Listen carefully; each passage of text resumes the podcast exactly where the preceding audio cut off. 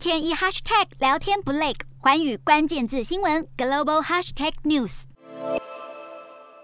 到马来西亚是生产棕榈油的第二大国，仅次于印尼。而在印尼颁布禁油令之后，许多国家转向马来西亚购买食用油。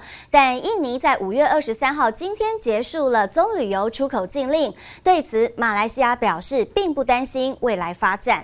好，因为在印尼禁油令期间，马来西亚接手了印度市场，成为食用油最大买家的主要供应商。而印度原本有三分之二的棕榈油是来自于印尼，在印尼颁布禁油令之后，印度是被迫从马来西亚和泰国来购买，让马来西亚因此受益。